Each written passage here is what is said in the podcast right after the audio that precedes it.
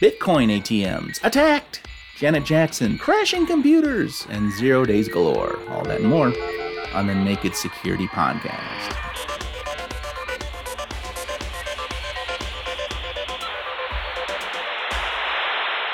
Welcome to the podcast, everybody. I am Doug Aamoth. With me, as always, is Paul Ducklin. Paul, how do you do? I'm very well, Douglas. Welcome back from your vacation. Good to be back in the safety of my own office, away from small children. But that's another story for another time. As you know, we like to start the show with some tech history. This week, on August 24th, 1995, the song Start Me Up by the Rolling Stones was unleashed under license as the theme tune that launched Microsoft Windows 95, as the song predicted. You make a grown man cry, and some Microsoft haters have been crying ever since. I liked Windows 95, but as you say, you did need to start it up several times, and sometimes it uh, would start itself. Start me up. Who knew where that was going to lead? I think we all had an inkling, but I don't think we envisaged it becoming Windows 11, did we? We didn't, and I do like Windows 11. I've got few complaints about it.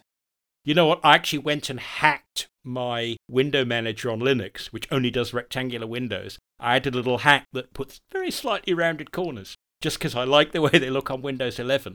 And I better not say that in public, that I used a Windows 11 visual feature as the impetus, or my name will be Dirt Douglas. Oh my. All right. Well, let's uh let's not talk about that anymore then, but let us please stay on the theme of tech history and music and I can uh, ask you this simple question What do Janet Jackson and denial of service attacks have in common? Well, I don't think we're saying that Janet Jackson has suddenly been outed as evil hacksaw of the early 2000s, or even the 1990s, or even the late 80s. But not on purpose, is, at least. no, not on purpose. This is a story that comes from no less a source than Uber blogger at Microsoft Raymond Chen, he writes the shortest, sharpest blogs explaining stuff, sometimes a little bit countercultural, sometimes even taking a little bit of a dig at his own employer, saying, What were we thinking back then? And he's so famous that even his, his ties, he always wears a tie, beautiful coloured ties. Even his ties have a Twitter feed, Doug. But Raymond Chen wrote, wrote a story going back to 2005, I think, where a Windows hardware manufacturer of the day, he doesn't say which one, contacted Microsoft saying, you know, we're having this problem that Windows keeps crashing, and we've narrowed it down to when the computer is playing through its own audio system the song Rhythm Nation. Very famous Janet Jackson song. I quite yeah. like it, actually, from 1989, believe it or not. Yeah. And when that song plays, the computer crashes. And interestingly, it also Even... crashes computers belonging to our competitors. And it'll crash neighboring computers. Yep. So they obviously quickly figured it's got to do with vibration, surely, hard disk vibration or something like that. And their claim was that it just happened to match up with the so called resonant frequency of the hard drive to the point that it would crash and bring down the operating system with it. So they put an audio filter in that cut out the frequencies that they believed were most likely to cause the hard disk to vibrate itself into trouble. And my but, favorite part of this, aside from the entire story, is that there is a CVE. there was a CVE issued in 2022 about this. Oh, yes. Proof that at least some people in the public service have a sense of humour. CVE 2022 38392. Denial of service, brackets, device malfunction and system crash. A certain 5400 RPM OEM disk drive, as shipped with laptop PCs in approximately 2005, allows physically proximate attackers to cause a denial of service via a resonant frequency attack with the audio signal from the Rhythm Nation music video. I doubt it was anything specific to Rhythm Nation, just happened to vibrate your hard disk uh, and cause it to malfunction. And in fact, as one of our commenters pointed out, there's there's a famous video from 2008 that you can find on YouTube. We've put the link in the comments on the Naked Security article entitled Shouting at Servers. And it was a, a researcher at Sun. If he leaned in and shouted into a disk drive array, you could see on the screen there was a huge spike in uh, recoverable disk errors, like massive, Wow. like massive number of disk errors when he shouted in there, and obviously the vibrations were putting the disks off their stride. Yeah, excellent. Weird story to start the show. And another kind of weird story is uh, a Bitcoin ATM kind of skim attack that uh, contained no no actual malware. How did they pull this one off? Yes, I was fascinated by this story on several accounts. As you say, one is that the customer accounts were leeched or skimmed without implanting malware. It was only configuration changes triggered via a vulnerability. But also that it seems that either the attackers were just trying this on, or it was more of a proof of concept, or they hoped that it would go unnoticed for ages and they'd skim small amounts over a long period of time without anyone Yeah. being aware. It was noticed apparently fairly quickly, and the damage apparently was limited to, well, I say just 16,000 US dollars, which is three orders of magnitude, a thousand times less th- than the typical amounts that we need to even start talking about these stories. Yeah, pretty good Where, considering where we're normally been talking 100 about. million, 600 million, 340 mm-hmm. million. But the attack was not against the ATMs themselves. It was against the coin ATM server product that you need to run somewhere if you're a customer of this company. It's called General Bytes. I don't know whether he's a relative of that famous Windows personality General Failure, but it's a, it's a Czech company called General Bytes, and they make these cryptocurrency ATMs. So the idea is you need this server that is the back end for eh, one or more ATMs that you have, and either you run it on your own server in your own server room under your own careful control, or you can run it in the cloud. And if you want to run it in the cloud, they've done a special deal with hosting provider DigitalOcean. And if you want, you can pay them a 0.5% transaction fee, apparently, and they will not only put your server in the cloud, they'll run it for you. All very well. Uh, the problem is that there was what sounds like an authentication bypass vulnerability in the coin ATM server front end, if you like. So whether you'd put on super complicated passwords, 2FA, 3FA, 12FA, it didn't seem to matter. There was a bypass that would allow an unauthorized user to create an admin account. As far as I can make out, they haven't been understandably completely open about exactly how the attack worked. It looks as though the attackers were able to trick the system into going into back into its kind of initial setup mode. And obviously, one of the things when you set up a server, it says you need to create an administrative account, and they could do, Mhm. get that far. So they could create a new adminis- administrative account, and then, of course, then they could come back in as a newly minted sysadmin. No malware required. They didn't have to break in, drop anything, do an elevation of privilege inside the system. And in particular, it seems that one of the things that they did is that in the event that a customer inadvertently tried to send coins to the wrong or a non existent, perhaps even maybe a blocked wallet, in this software, the ATM operators can specify a special collection wallet for what would otherwise be invalid transactions. It's almost like a, a sort of escrow wallet. And so what the crooks did is they changed that invalid payment destination wallet identifier to one of their own. So presumably their idea was that every time there was a mistaken or an invalid transaction from a customer, which might be quite rare, and the customer mightn't even realize that the funds hadn't gone through if they were paying for something anonymously. But the point is, this was one of those attacks that reminds us that cybersecurity threat response these days, it's no longer about simply, oh, well, find the malware, remove the malware, apply the patches. All of those things are important, but in this case, applying the patch prevents you getting hacked in future, but unless you also go and completely revalidate all your settings, if you were hacked before, you'll remain hacked afterwards with no malware to find anywhere. It's just configuration changes in your database. we have an uh, MDR service. A lot of other companies have MDR services. If you have p- human beings proactively looking for stuff like this, is this something that w- we could have caught with the with an MDR service? Well, obviously, one of the things that you would hope that an MDR service, if you feel you're out of your depth or you don't have the time, and you bring in a company not just to help you, but essentially to look after your cybersecurity and get it onto an even keel, I mean, I know that our the Sophos MDR team would recommend this would be to say, hey, why have you got your coin ATM server open to the whole internet? Why don't you at least make it accessible via some intermediate network where you have some kind of zero trust system that makes it harder for the crooks to get into the system in the first place? It was have a, a more granular approach to allowing people in.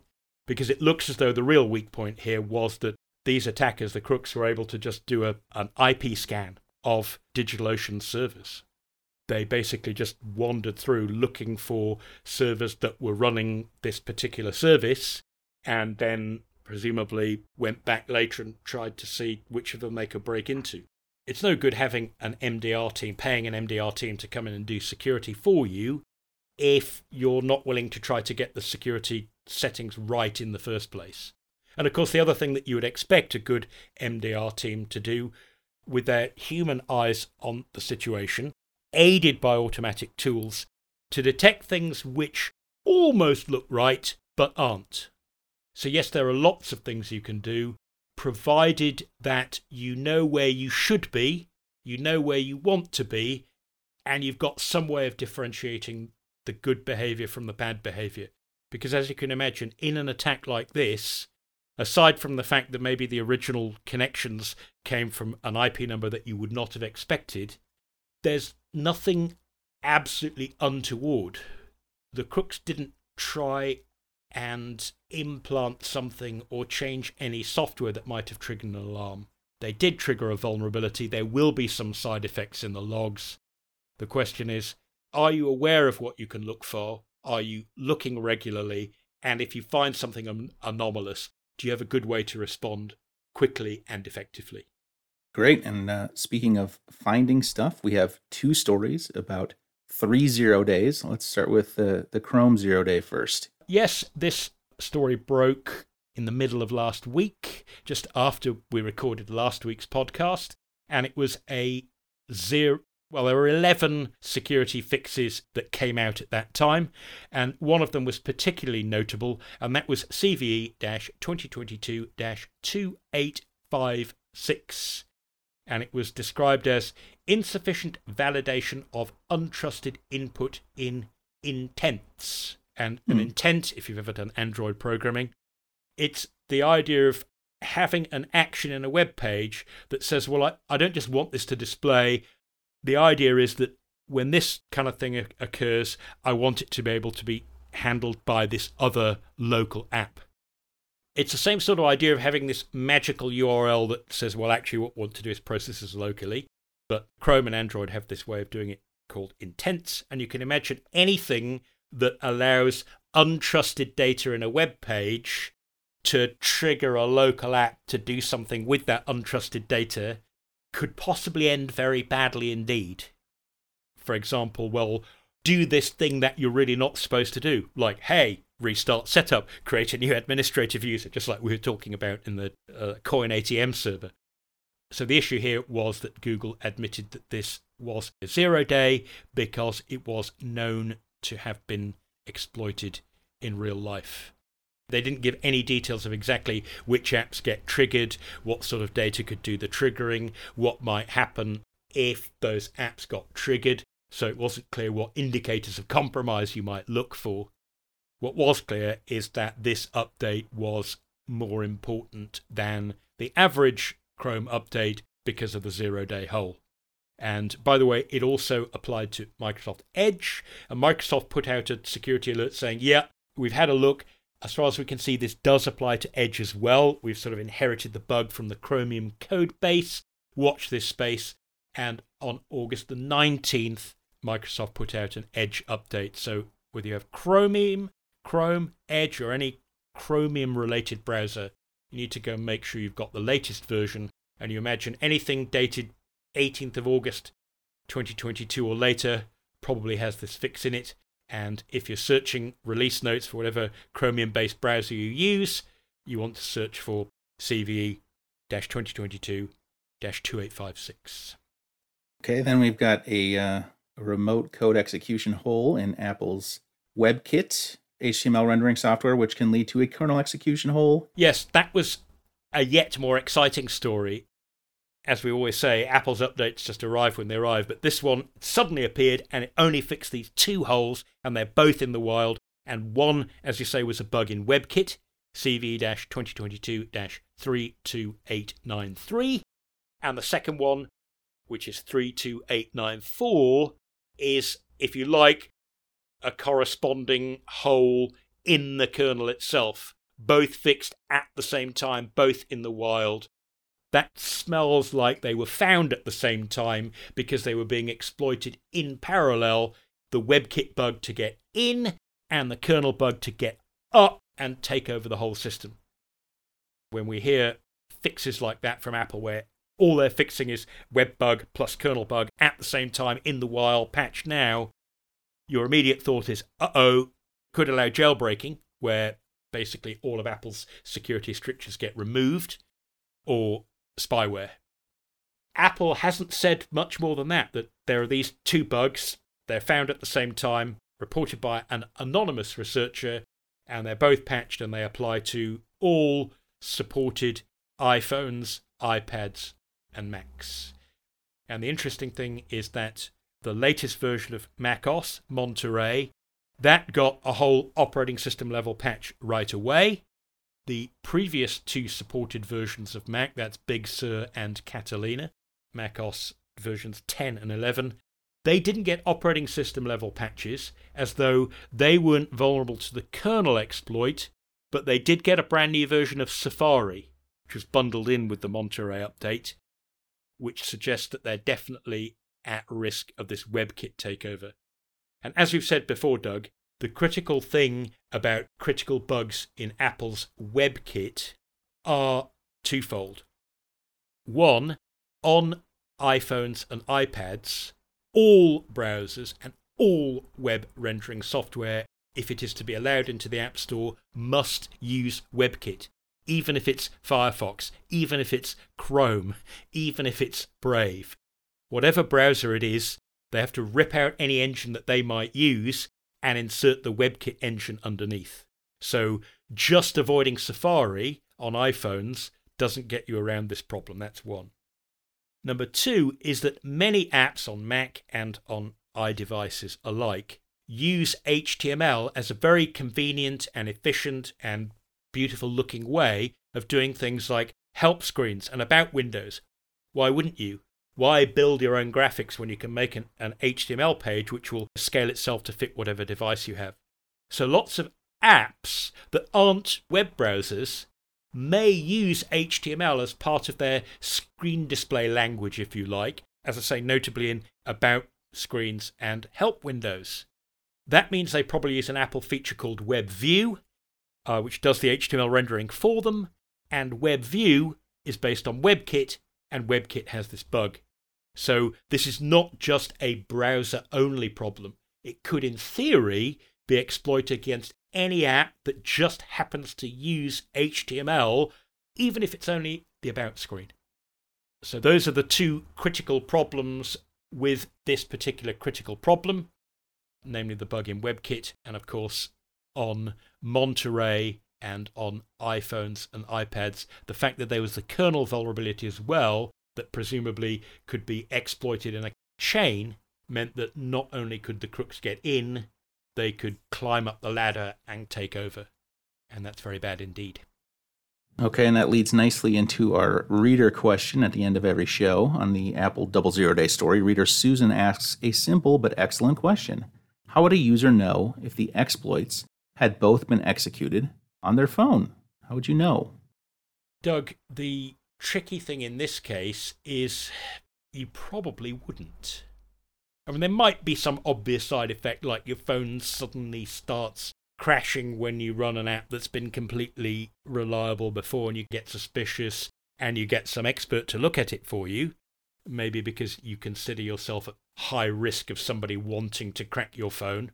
But for the average user, the problem here is Apple's just said, well, there's this bug in WebKit, there's this bug in the kernel, there are no indicators of compromise provided, no proof of concept code, no description of exactly what side effects might get left behind, if any.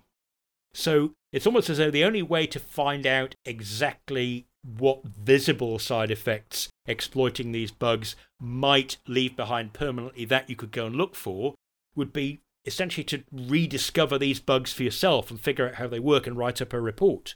And to the best of my knowledge, there just aren't any indicators of compromise or any reliable ones out there that you can go and search for on your phone. The only way I can think of that would let you go back to a, essentially a known good state would be to research how to use Apple's DFU, which I think stands for Device Firmware Update System. Basically, there's a special key sequence you press, and you need to tether your device with a USB cable to a trusted computer, and basically, it reinstalls the whole firmware, the latest firmware. Apple won't let you downgrade um, because they know that people use that for jailbreaking tricks. So it basically downloads the, the latest firmware. It's not like an update, it's a reinstall. It basically wipes your device and installs everything again. That kind of gets you back to a known good condition but it is sort of like throwing your phone away and buying a new one. You have to set it up from the start.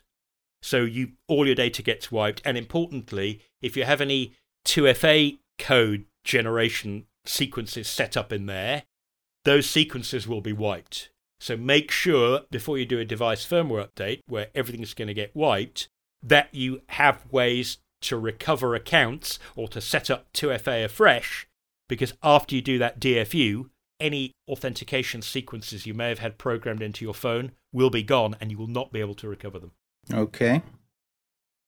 I so it's not a very good re- answer, Doug. It's no, um, it's, it has nothing to do with this. But I just a side note, I upgraded my uh, Pixel phone to Android 13, and it bricked the phone, and I lost my uh, 2FA stuff, which uh, was a real the phone big thing. or just wiped it. Like the phone's still working. No, it doesn't turn on. It froze and I turned it off and I couldn't turn it back on. So they're sending me a new one. Oh, really? And normally, when you get a new phone, you can use the old phone to set up the new phone, but the old phone isn't turning on. So it just hit a little close to home, made me a little melancholy because I'm using an old, uh, the original Pixel XL, which is the only phone I had as a backup, and it is big and clunky and slow, and the battery is not good. So that's my life. Well, right Doug, now. you could you could nip down to the phone shop buy yourself an Apple iPhone no. SE 2022. No, no, no, no. Slim. It'll be here. It's cheap, a two day shipping. Lightweight so it's, and gorgeous. Much better looking than any Pixel phone. I've got one of each. Pixel phones are great, but the iPhone's better, Doug. Okay. Another, another story for another time. Susan, thank you for sending in that question. It was a comment on that article, which is great. So go check that out. And if you have an interesting story, comment, or question you'd like to submit, we'd love to read it on the podcast. You can email tips at sophos.com. You can comment on any one of our articles, or you can hit us up on social at Naked Security. That's our show for today. Thanks very much for listening. For Paul Ducklin, I'm Doug Aamoth, reminding you until next time to stay, stay secure. secure.